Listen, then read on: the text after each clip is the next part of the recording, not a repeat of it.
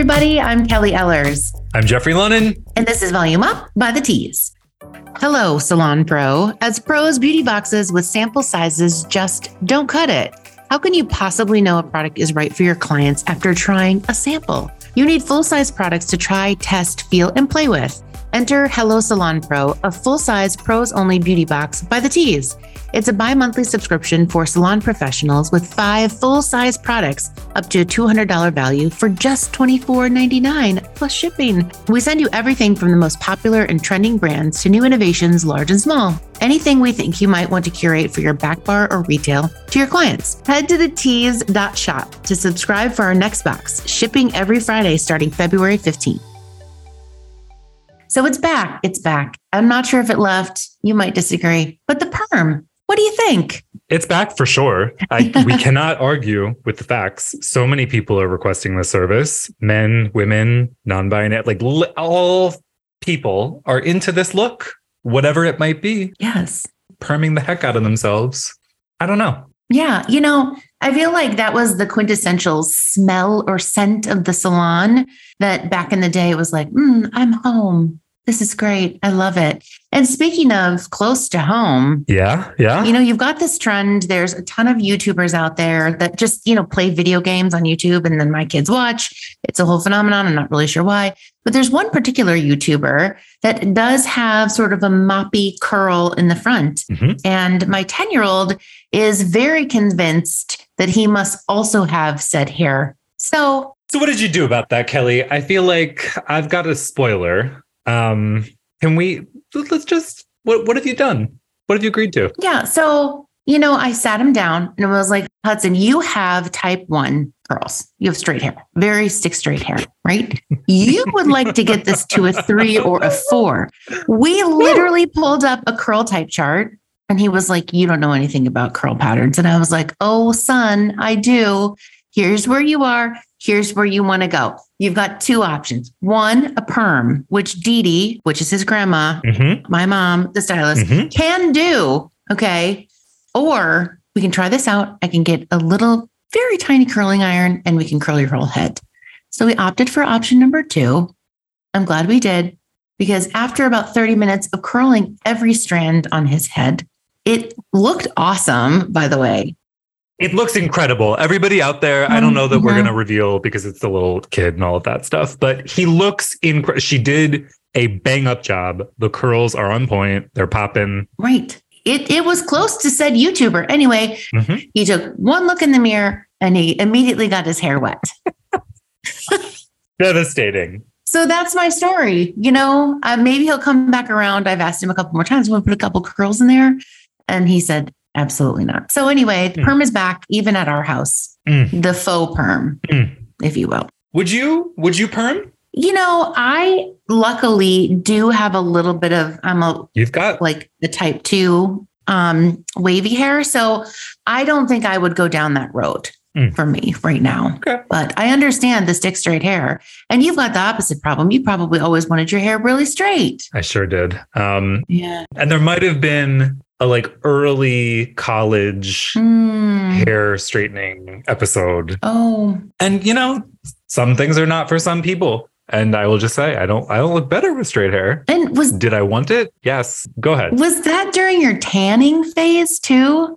this was there was a there was a brief there, there's not overlap. Okay. So no tanorexia plus hair straightening. this was like a post okay. tanning on to the next thing. More like trying to be a scene kid. Okay a scene kid. And it was it was a mistake. It wasn't a good look. All right. Not a good look for me. But you know again we love that people are wanting to experiment with their look we are. And going to pros. Pros only. Or employing pro tools like the curling iron. Good way to go. And for the record i love your curls. So there. Thank you Thank you. So, on our last episode, I talked with Erin Rausch Miller. Erin has been an industry stylist for the last 11 years. She believes hair is a game of cause and effect and is understood with the power of predictability. Countless classes, including Head Shape Matters, Hair Color Magic, and working with brands like Color Space and Evo, have empowered her to provide guests with individualized services based on their needs. Erin is the owner of House of Hair, located in Sun Prairie, Wisconsin, where listening comes first, followed by a science based approach to her services. House of Hair provides a space of acceptance that transcends gender, race, age, and sexuality. The goal is that every person who enters House of Hair truly feels like they're right at home. Make sure that you subscribe, rate, and review, and follow us on Instagram, Facebook, Twitter, YouTube, and TikTok. Add Read the Tease and send in questions to volumeup at thetease.com. This week, we're talking with Deandra Metzger. Deandra is an accomplished celebrity hairstylist widely known in the entertainment and film industry. Deandra has accumulated a total of 30 years in providing professional hair care services locally and nationwide, including owning and operating the renowned 360 Degrees Salon from 2000 until 2007, which turned into a partnership until 2010. Having a flourishing career, she's been fortunate to amass star studded clientele that includes the likes of Fantasia, Monica, CeCe Winans, and many others. Some of her work for film projects include Tyler Perry's House of Pain and Meet the Browns, BET's American Soul, First Wives Club, Hunger Games, the Divergent series, Jumanji, 3, Black Panther, Clint Eastwood's Richard Jewell, Suicide Squad 2, Yvonne Orji, Dominique Fishback, and Danielle Deadwyler in Till. She's a big deal and a delight to talk to. So you guys are not going to want to miss this one. She was incredible. Um, you know, next up, I want to talk about an interesting partnership. Mhm. So LinkedIn, which is one of my favorite social tools, so nerd alert, right? Um, is partnering with Dove to create a more inclusive and equitable space for Black hair in the workplace. Hallelujah. Why has it taken so long? According to the 2023 Crown Research Study, which we have covered extensively on the tease.com, it was also co commissioned with Dove. Black women's hair is 2.5 times more likely to be perceived as unprofessional. Mhm. And bias against natural hair and protective styles can impact how Black women navigate the hiring process. Interesting. Approximately 66% of Black women change their hair for a job interview, and 41% straighten their hair from its natural state. Due to toxic workplace culture, 54% of Black women feel they have to wear their hair differently during a job interview to succeed. And I don't like that at all. So, Especially given what we've covered on the Tease Right. in terms of products and carcinogens and all sorts of issues. Um, this is something that our guests have talked about often on this podcast Yep. in terms of pressures that they've felt.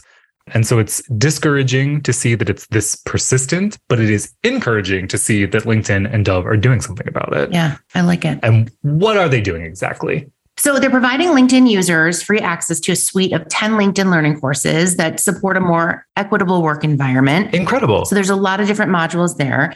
Um, they're also sharing the findings from that 2023 Crown Research study that was co-commissioned by Dove in LinkedIn. So again, I read some of those key findings, which are shocking, right? Mhm. And then three, they're elevating and celebrating the real stories and voices of Black women professionals across the platform using the hashtag Black Hair is Professional.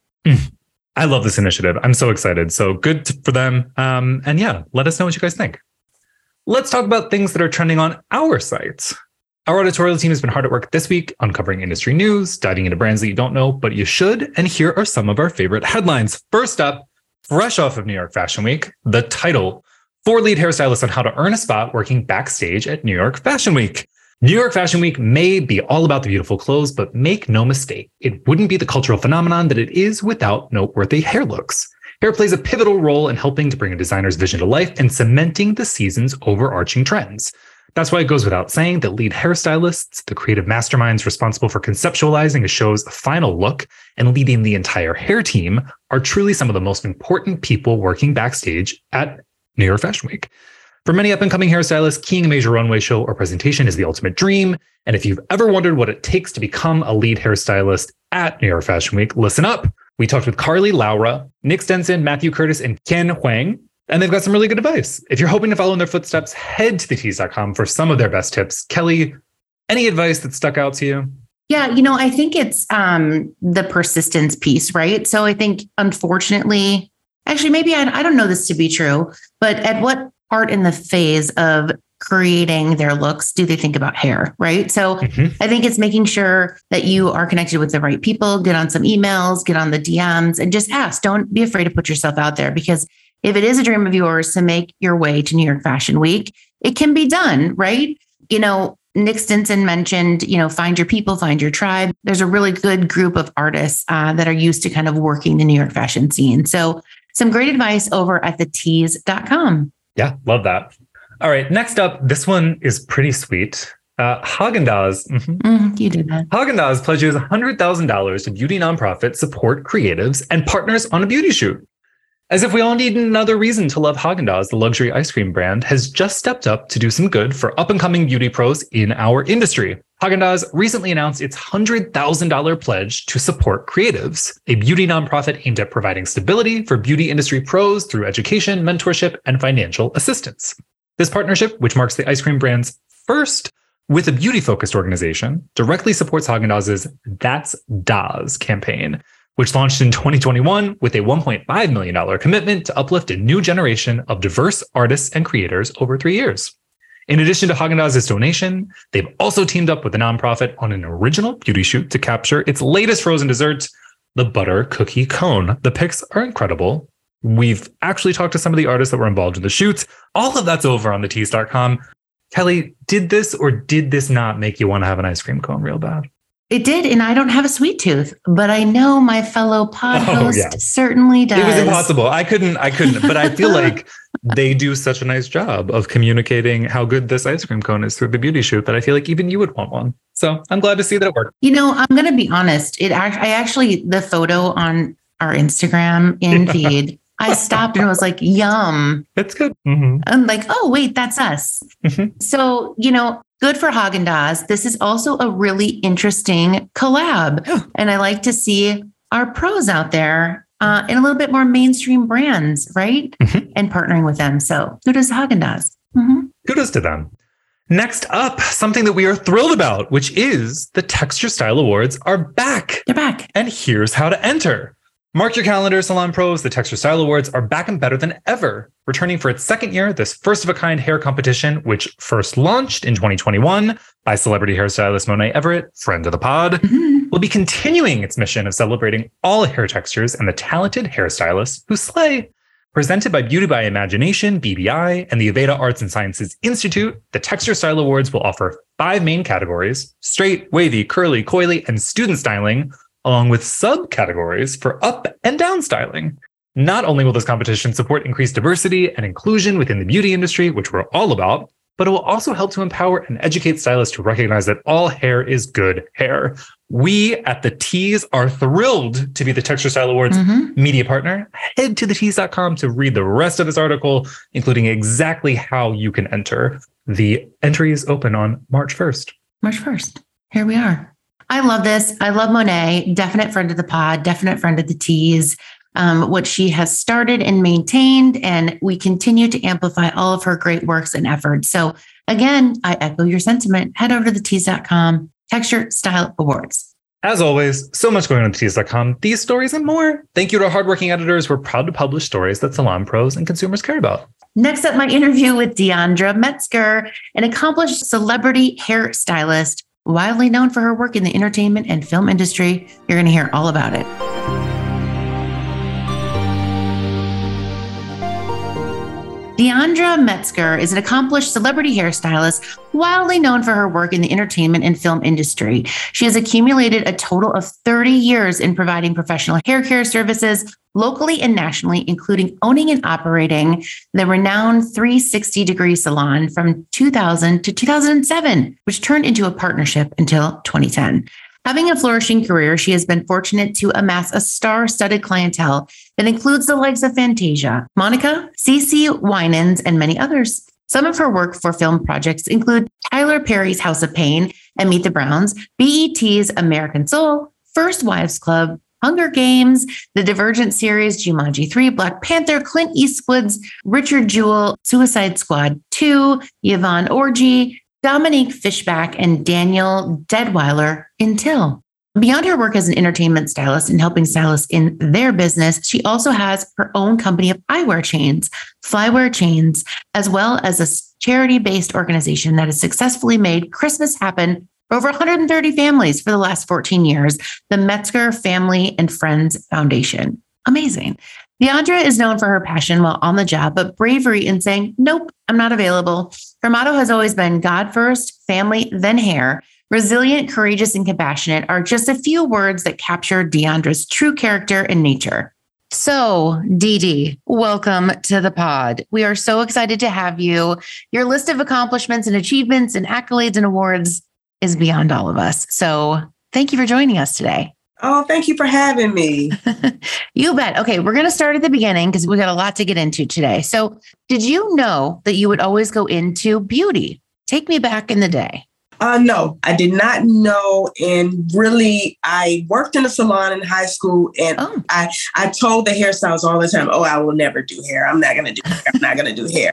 But then there was just something about the way clients felt after they stepped out of the chair. It's right. I love the camaraderie of ladies in the hair salon, relaxing, letting their hair down, speaking about conversation. And then I love the way stylists made clients feel. Yeah. And so that drew me to the hair industry. And as much as I tried to get away from it, because I'm the person that was doing hair for all the kids in the neighborhood, all the teen girls. Okay. So as much as I tried to get away from it, I ended up being a hairstylist. Here you are. So my mom was a hairstylist and salon owner for 40 years. And so I grew up too, you know, just in the salon, which I think there's no better place to be. Right. When it's get your hair done day, it's like, yes, this is the day.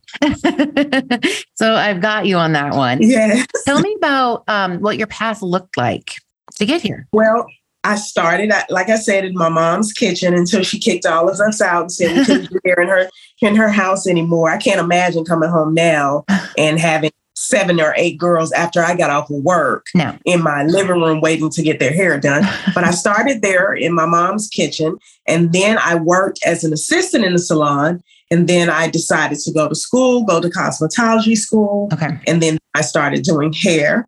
I've done everything in every capacity in the business. So I've been an assistant, I have been a commission stylist, I have been a booth renter, I have been a salon owner. Okay. So every capacity I think I've touched. Okay. And a friend of mine, um, she introduced me to the movie industry. Yeah. She needed help on set and she asked me if I would come and help her. And that's how I ended up in the world of production. That's amazing. And dare we say it's your favorite role in the industry? Um, I won't say favorite, okay, but it is the most challenging. I'm sure. And what I do love about it, it's forever changing. Yeah. Because, you know, even when you have TV and then you have film and then you have streaming networks. Mm. So you're getting to know all of these different industries wow. and they all film a different way. There's different budgets. So I would say it's still a, a positive challenge, though. Okay. You know, I'm, I'm always constantly learning, learning new ways of doing things. Um, but yeah, I do love it and I love character creation. Ah. So that's very, very intriguing to me. I love it when I can get the backstory of a character, hmm. their history, and I figure out who this character is and collaborate with all of the powers that be to make this person come alive on screen. I do love that. That that is so interesting and what a cool and unique position to be in because we're captivated by these characters, right? And so mm-hmm. for us in the industry, we're looking at the makeup, the nails, the hair, like what period did it come for? What are they trying to portray? And honestly, the hair is a huge part of it. Yeah. So I think you're doing amazing, incredible work. So, oh, thank you. Speaking of a movie, there's a little movie called Till, right? Congratulations on your work with Till, as well as your nomination for your hair work for the movie. Your work, as noted, was impeccable. Um, tell me a little bit about working on the movie that was probably the best Ugh. out of 13 years of being in the movie industry. Mm. That was the best project I've ever worked wow. on. I've learned the most with that project. Um, it was a very hard project and challenging in the sense of it was heavy content. Yes.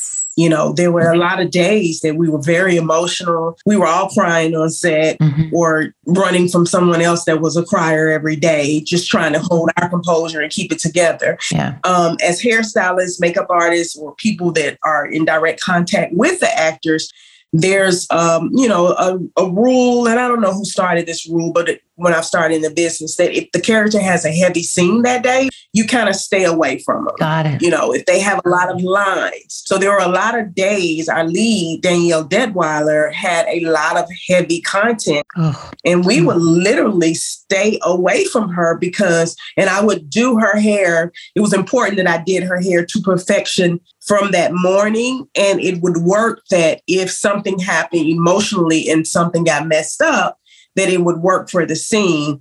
And Danielle, I'm not going to come in and keep doing touches on you because I know you need it. But she was a comedian and not by she you know she's not trying to be but she's so funny oh wow so there were days i'm trying to stay away from her and hold it together after watching her scene mm-hmm. and she has all of us in the background just dying she would she would come to us as opposed to us trying stay away from her. Wow. So she kept it light. Mm-hmm. We made the best of the situation, but it was a very heavy, you know, even when we got to the funeral scenes where you saw, you know, the FX, the body that they mm-hmm. made, special effects made, mm-hmm. and it looked so much like the real thing. And oh, gosh, we always had pictures of inspiration on the wall so that you can kind of uh, I think it helped all of us channel what we were doing and how okay. important it was. And for me, I used it uh, as reference. Yeah. For Mamie Till. Mamie Till was a very sharp lady for an African American woman in 1952. She was very big, dressed to the nine. So all I used was her references. Wow. Yeah, I used her references. And when I took the project, I was actually the key. I was not the department head. Okay. And then the department head had to leave to go to a, do, do another project. Okay. So I took over, but it was important for all of us when we collaborated starting that we didn't have to create a character. She was already. Uh, she was, yes. She was Mamie Till. Her significance was so important. Mm-hmm. She worked for the military, so she had a good job for someone, an African American woman who husband was deceased. She had a very good job. And so she was dressed to the nine. So we just emulated what we saw. Wow, that's incredible. Mm-hmm. So, for our listeners out there, you know, this was a very, very, very important story that the movie's portraying. For those who haven't seen it or heard about it yet, can you tell us kind of the narrative and sort of why that was heavy, right? We kind of jumped into that. So, nice frame of reference. Okay, so the story for those that don't know the actual story, it is a um, real story of how a young man who was a teenager, his mother was born in Mississippi and she moved to uh, Chicago. So he wasn't raised to have the same attitude of, and they made the reference of playing small okay. like he would in the South. There was still racism that existed, but African Americans did not have to uphold the same rules in the in the north as they did in the south. Okay. So he goes to visit his family. He uh, says the wrong thing to someone, or is suspected of saying the wrong thing mm-hmm. to a white woman, and he was lynched. He was murdered. He was killed. And the story Till is about not just him, because a lot of us, we knew that story, but it was about Mamie Till yeah. and her role in the civil rights movement. Mm-hmm. She was very, very important to the start of the civil rights movement. You know, if we always talk about Martin Luther King and Rosa Parks. She came before them. It was her decision to show the body at the funeral that actually, you know, mm-hmm. catapulted the civil rights movement. Wow. It it kind of got the attention of much more people because she made that decision and it was on printed ads and it was in newspapers. So mm-hmm. till the movie is very good with not even revisiting those traumatic circumstances. Yeah. It talks about the love story between a mother and a son, mm-hmm. their relationship. So it, it's a very, very good movie. Oh. And I'm not just saying that, I'm not being biased, but I think it's a very good story that people need to hear or see. For sure. And you talked about before, you know, doing hair for an event and a person that that started this movement, right? Really, really impactful um, you weren't creating a character from thin air, right? Yeah. Um, so were there any looks from the movie that you were a little worried or le- had some leeway in creating, I should say? Well, in a period film, there are rules, you know, there are certain rules you follow for that era. There are certain things that in 1952, in the early 50s, hats were important. So hats and hair hmm. played a significant collaboration together. Okay. In the 50s, women wore hats, but when they go inside, they take their hats off. So they literally would style their hair around a hat. Wow. You know, when you're studying period, it's always good to find exactly what reason people did that and helps you kind of understand and maybe style better. So having learned that and studied that, and you know, I knew before doing this movie because I've done a lot of period films, all that women wear their hats on the back of their head, but I didn't know the history or the again the marriage between a hat and hair then. Yeah. So literally I would style her hair knowing that the hat would have to come off in the scene. Wow. And so if the hat was off, the hair had to be meticulously placed around the hat. So if the hat came off, it would still look pristine. Wow. So just details like that, you know. Yeah. And it's fun doing research. I love doing period hair because you do get a chance to learn those little facts. And those are facts that you take to the next project. For sure. And the next project and the next project. So yeah. You've got 13 years of facts. yes. so um what was the reason that they wore hats and then took them off? It was just that was part of fashion. Fashion. Okay. It was just part of fashion. And then when they would go in a room, it was customary or you know, that a woman would just take off her hat. Okay. I wouldn't say it was a sign of respect, you know, like if a guy would walk in a room, mm-hmm. but it was just something she did. She didn't always just leave her hat on. She would take it off. Got it. And she would carry her hat. And, you know. Interesting. So, yeah. Yeah. Um, did you have a look that you were proud or most proud to recreate for the film? I would probably say it was Mamie Till. Yeah. However, I had fun doing Catherine Bryant too. But you know, we choose a team. Okay. So our team we select people to do certain roles when you're running a department. And so, you know, there was someone on my team that did Carolyn Bryant. Okay. And my mentor and friend, who again I mentioned earlier, who had department headed the movie, she created some of the looks you know, when we were prepping for the show or prepping for the movie. So I would say that Mamie probably was the most exciting. Okay, wonderful. Well, I will say this Jalyn Hall, who played Emmett Till, was another character that was really fun um, creating his look every day because his hair was about eight inches long. So we would blow it dry and stretch the length, and then we would braid it in these little tiny thin braids. Wow to put a wig on that would fit snug on his head. Mm-hmm. So I wouldn't say that that was my favorite, but challenges are good for me. I like challenges. I like to make things come to life. I like to solve problems when it comes to hair on set. So I enjoyed doing that one as well. That, that's fantastic. All of the things as a general consumer you don't think about, right? Um, that go into the look. Yeah. Um, how many styles, how many cast members are you generally doing on a team for a production like this? Uh, well, it was a team of three until. Okay. And there were times when we had 250 background actors.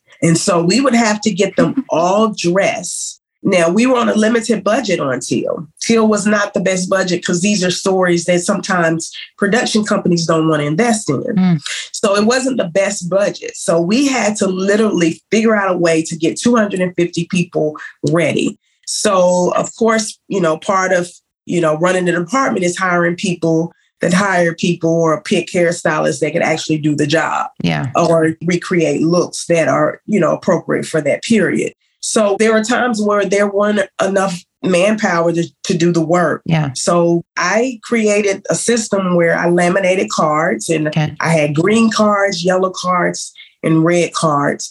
And if the hairstyle, if we got a chance to touch them, we did their hair, we styled it, and it was perfect we would get they would get the green card if someone came in and their hair could pass for that period but maybe not we just had to do a little bit mm. they would get the yellow card okay. and if someone's hair was totally inappropriate they would get the red card okay. and that how we kind of ran it to make sure that all of those 250 people, because you'd have to fill this space, right? You know, with all of these people, but we would let the producers and director know, wow, they can scoot to the back if they weren't really appropriate, and we'll okay. put the ones that were more appropriate for that period. Okay, but they just use those people as room fillers. Yeah, that is incredible. I don't even know how he would do that many people or even, yeah. Wow. Yeah. So we wouldn't do them, but we would hire people to do them. But it was never enough. It's never enough with period yeah. film. It's never enough, you know, people to do the job.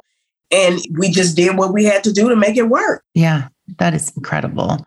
Wow. So we saw some Instagram posts about, you know, what was happening behind the scenes while Till was being filmed. And you touched on it a little bit too, but anything else you want to say about how you kept the cast and the crew and the environment light in between scenes? Well, I I wouldn't say that I was responsible for that, but I think the hair department and the makeup department are very key in making sure that we are the, the hair trailer is the first trailer that they see in the morning. Okay. Yeah. So they are very involved emotionally with us. There's a connection that has to be made hmm. before they go to set. I like to say that the hair department is the most important department of the whole mm-hmm. of the whole project, but I you know, agree. I'm a little biased. but I do think that we control how the actors feel in the morning. I think we have a lot to do with whether we make them or we make sure they're in a good mood. Mm-hmm. So there's certain things that I like to do to run my department that helps with, you know, what kind of music the person who has the, mm. you know, the the most lines that day, what atmosphere would they like? Do they like candles? Wow. Do they like music? So it's so much I like to tell people who are trying to get in the industry it's so much more than hair. Yeah. You have to be able to fill a room. You have to see mm-hmm. what's the tone of the room. You know, if an actor comes in with her sides and she's studying her script, then I know we might need to listen to jazz where there are not any words, right? Or maybe no music at all, depending on how heavy the circumstance is. Um, if they're talking amongst each other, knowing what conversations to let them have, because those might be conversations that they need. So it's a lot of reading the room, you know, yeah. what's the atmosphere of the movie. So I will say that would be my contribution you know, to a, a particular project? How how do they start their day? Yeah, very very important, and it's such a high pressure situation too with very dynamic personalities, right? So exactly, there's a a lot of things to think about. You know, you've done a lot of movies and series like we talked about beyond this fantastic one. You touched about on how you broke into the industry. Someone had called you. Um, what was it like that first movie or series that you did? I won't say the name of the series because I thought, oh, I would never do this again. Okay. it was crazy because, you know, we're used to controlling our own environment. Yeah. Coming from a salon, you know, and then we go to a place where there's someone else in charge. Mm-hmm. And then there's someone else in charge of that person and someone else in charge of that person. So mm-hmm. because it was new to me, I didn't, I won't say it was the greatest experience and I thought I'd never do it again. Okay. But then when offered another challenge of again creating characters, like I mentioned before, what I love to do, that's when it became actually very, very fun for me. Okay, yeah. Cool. What are some of the challenges that you've encountered along the way? I would say personalities. Okay. But I do think the salon helped in a sense, yeah. having worked in big salons. You know, years ago, you worked in a salon. I know the big thing is, is suites, salon suites now. So there are not a lot of people that work in salons. But years ago, it might be 25 hairstylists in the salon. Yeah. You better learn to get along with people. Yeah. You know, because you have to work next to them every day. Mm-hmm. So I do think that was a skill that I was able to take, you know, from the salon to the production world. Yeah. Because I can get along with any personality. I can work with you and just you know if i could be honest i might not like you but we can work together you know we both have a job to do right yeah that's that's so important because you're funneling, you know, if you're working in a salon with many stylists, as you mentioned, and different layers of management, and then you have, you know, four, five, six, seven, eight clients a day, all of those different personalities, you're right. You learn to kind of naturally read the room. exactly. Yes. So let's talk a little bit about the NAACP. Um, you're nominated for your work in Till, which congratulations. Yay. Thank you. Was that a moment that you were like, oh, yes, I was so excited about that. And of course, you know, we submitted for the Oscars and the BAFTA awards and the Makeup Guild Awards. Uh, that's a an award show that's uh, hosted by IATSE 706 okay. uh, hair makeup artists. But you know, of course, we wanted it all. Mm-hmm. I wanted it all. I wanted to be nominated for them all. But I am definitely most proud of being recognized in my community mm-hmm. uh, for an award. So the NAACP would always be the most proud award you know, that I could have, um, the nomination that I could have achieved. Yes. Yeah. And for this oh so important film, mm-hmm. right? Yes. Have you ever been nominated before? No, I haven't been nominated for an award. Oh. In you know in the production industry. Okay. I used to compete years ago. You know different uh, hair shows and that kind of thing. Yeah. So I've gotten that acknowledgement for my work before, but again, this is still a challenge for me. I'm still learning. I'm still, you know, now I'm department heading. Yeah. For a long time, as a mother who wanted to be present, I worked part time in the production industry because okay. I knew it was something that I did not want to do full time and raise my daughter. Mm-hmm. So, being a present parent, I couldn't fully, fully dive into the career full time. So, once she got older, went away to college, and then that's when I completely dived in. And I would say that was about 2018. Okay. So I've worked in the industry for 13 years, but for eight of those years, it was part time. Okay. Got it. So now this is, you know, this is challenging for me. So I am very, very excited about the acknowledgement of something that doesn't come very easy for me. Because mm-hmm. you just you know it's just a pat on the back like okay you're doing a good job you're doing a good job. So that's exciting. Very exciting. Um, for our listeners tell us why we should place and put more emphasis and light on the award for the NAACP just as we do the Emmys or the Grammys. Well I do think that all have a significant role and the NAACP awards it was created because there was a, a community of people that were not getting acknowledged for their talents. So they decided to create, you know, a space for to celebrate uh, people of color. So I do think it's very important. However, I do think it's important that everyone that wants to celebrate the good work of someone else that should always get a lot of attention. I love it. Because I think we focus so much on negativity. Yeah. And I think that's a positive event. Mm-hmm. So anything that's positive, you know, I hope it gets the attention it deserves. Amazing. So, we're going to talk now about how you're leading beauty professionals in your community and business development. Um, so, beyond your work in movies and shows, we've talked about Till. We haven't mentioned Hunger Games, Divergent, yeah, Jumanji. I mean, holy smokes! You also help stylists with business, their businesses. Tell us about your new launch of leading beauty professionals community. Okay, so what I am most most passionate about and it still gives me chills because it's very important is that hairstylists and makeup artists and freelance artists and you know barbers are running their businesses like a true business mm-hmm. oftentimes because they don't sit in the front of a desk so they don't have anybody you know they can't you know handle and do all of the behind the scene yeah. business um, that they, that needs to be done to actually run their business. Yeah. And oftentimes they're so exhausted because it's such a physical job. For sure. That when they get off, they don't want to do it when they get home. Yeah. I became passionate about that part of the business when I owned a salon, and my mom, who came from corporate America, ran my salon. Okay. And so she put systems in place for me that help to run the salon more efficiently. Okay. You know, from payroll to paying my taxes on time yep. to, you know, how do I get tax breaks? So when stylists would leave the salon or when I close the salon down,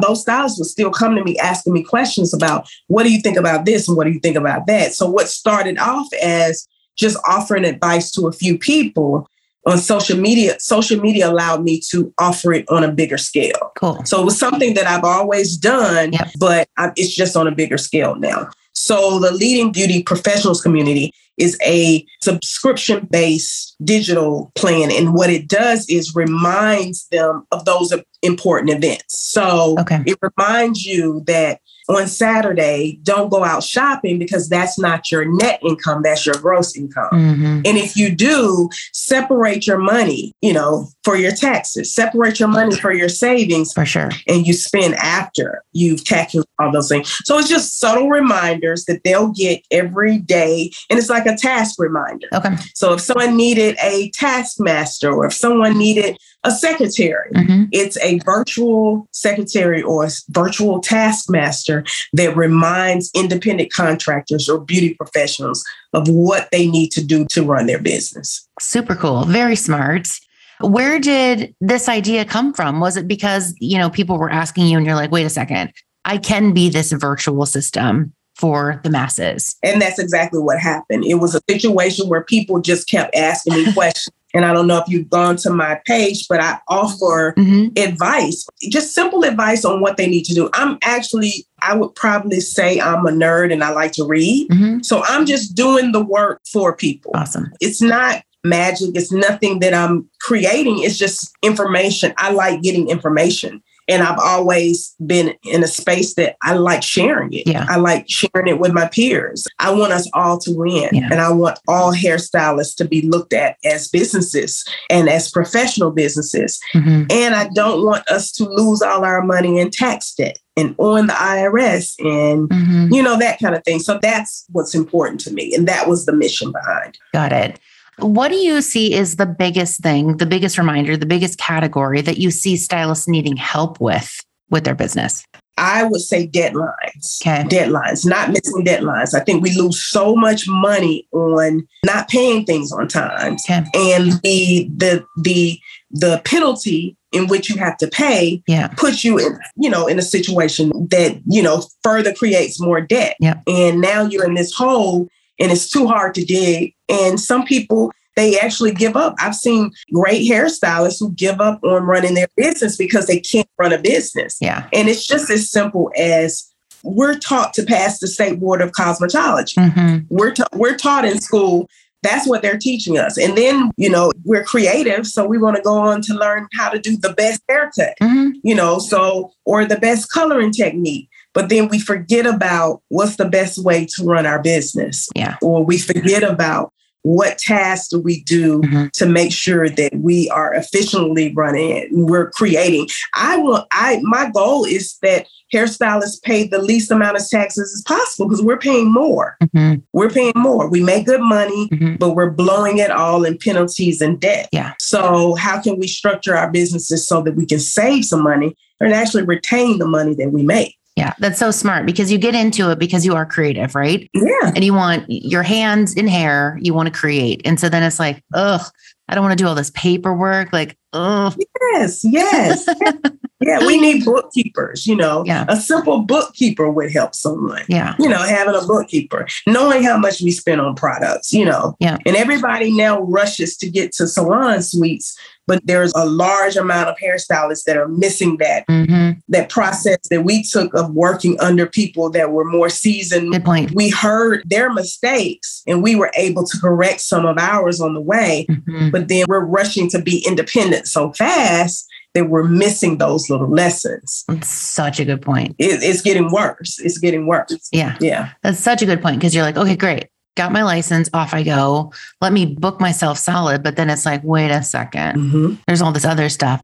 And it is so interesting that because of that wave of independence and salon suites, why haven't schools adapted to teach basic exactly. like business building, bookkeeping, you know, all of the regulatory things that we need to know as stylists? Yes, it's so true. So true. That's one of my goals. I want to create a curriculum in cosmetology schools. That's awesome. For business. Yeah. That's amazing. I love that. So, how can people get in contact with you for business help? How can they get signed up with the leading beauty professionals community? Well, I have a website okay. and it's deandrametzger.com. So there are links on the website okay. that you can book a consultation call. And then there's also a link on my Instagram page where they can a link tree link where they can find all of those. They can book a call or they can go straight to leading beauty professionals community right. and sign up and get those reminders. I love it. So fascinating.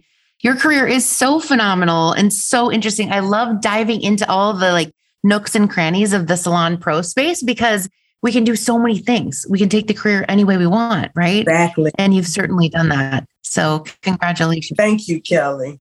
Amazing. Okay, now we're to a little section we call the Tease quick takes. And so we're going to need your quick takes. Okay. Um, the first one is what was your first ever product that you owned, beauty product or hair product? It was a hair product. It was a curling iron. Okay. All right. Because you had people's hair to do in your mom's kitchen. So yes. you needed it. Yes. Yeah. All right. Are you superstitious? And if so, about what? I am not superstitious. However, okay. I do highly believe in karma. So some people look at karma as being a superstition. Mm-hmm. I believe whatever you give the world, you get back. Mm-hmm. I do too. I do believe that the nice girl does win. Mm, yes, I do. Always. Even if you got to get burned a couple times on the way, you're not giving up on the nice girl. Even if it's painful. Yeah. Mm-hmm. yeah. All right. What do you consider the ultimate comfort food? Apple pie and ice cream. Oh, yum. Warm apple mm-hmm. pie? Warm apple pie. All right. Because ice cream's got to melt. All right. Last one. You are on a deserted island and can only bring three beauty products. What are you bringing? My hair color for this gray. Oh, okay. definitely. Definitely. Sunscreen. Okay. Mm, hair products. Mm-hmm. Mm, uh, body moisturizer. okay, those are good. Those are pretty solid. I like it. Any parting words for those out there that want to get into your corner of the industry? I would say network, network, network. If you find someone that's okay. doing what you want to do, don't be too prideful to reach out. Yeah. Don't be too prideful to just introduce yourself online because everybody has a space. Yeah. There was always someone that started from somewhere. And don't be ashamed of where you are. Just focus on where you want to go. Um, make those connections. I love that. I feel that our industry is very collaborative and collective and willing to help, right? That's what I love about the industry. Yeah, I think if you ask, you can get it. Yeah. I think you can if you ask. Now it might be you have to ask five people. Yeah. And you know, the first two say no, mm-hmm. but don't give up because there are so many people, you know that, Kelly. It's so many people that taught us along the way that we learned from yeah. and got those little nuggets that helped with our businesses. For sure and put it out there, you're going to get it back, right? Exactly. exactly. All right. The last thing is can you again plug your social media channels just to make sure that everyone is following all of your fabulousness? Okay. So I am on Instagram as Dee Dee Metzger. Okay. D E E D E E M E T Z as in zebra, G as in girl, E R. Okay. I am also um, on Facebook, Deandra Dee Dee Metzger. Okay. D E A U N D R A, Dee Dee, 2 D E E, 2 D E E, and Metzger. Okay. And um, I have a website as well. So they can, but the link for Instagram, my website is on that link. Okay. You can always find my website to, you know, keep up with what's going on. Right. I have a link for my YouTube channel and I have a link for TikTok as well. Amazing. I love it. You're everywhere. You're doing all the things. I'm trying to keep up, Kelly. I think you're keeping up. I think you're doing more than keeping up. I think you're paving the way. So, congratulations again to you. And so great to have you on the pod. Uh, thank you, Kelly. I enjoyed it. Okay, Jeff, for me, that was fascinating. I think I could have talked to her for hours because you never really get that little peek inside what's happening on all these incredible films and shows and just the the history that she has to know mm-hmm. to make sure she's getting the hair right for each of the periods is so cool. Yeah. I mean, it's always fun to talk to people like Deandra who bring to light mm-hmm. so much of what our industry is able to be. Agree. And I think the the possibility expanding careers, like I, I just love it. This was such a cool one. Cool one for sure. Be sure to hit subscribe, rate, and review, and follow us on Instagram, Facebook, Twitter, YouTube, and TikTok at Read the Tease, and send in questions to volume up at thetease.com. Volume Up is a Tease Media production. This episode was produced by Monica Hickey and Madeline Hickey. Brian Daly is our editor and audio engineer. Thank you to Josh Landowski and Nathan Folks for the custom Volume Up theme song. And thank you to our creative team for putting together the graphics for this episode.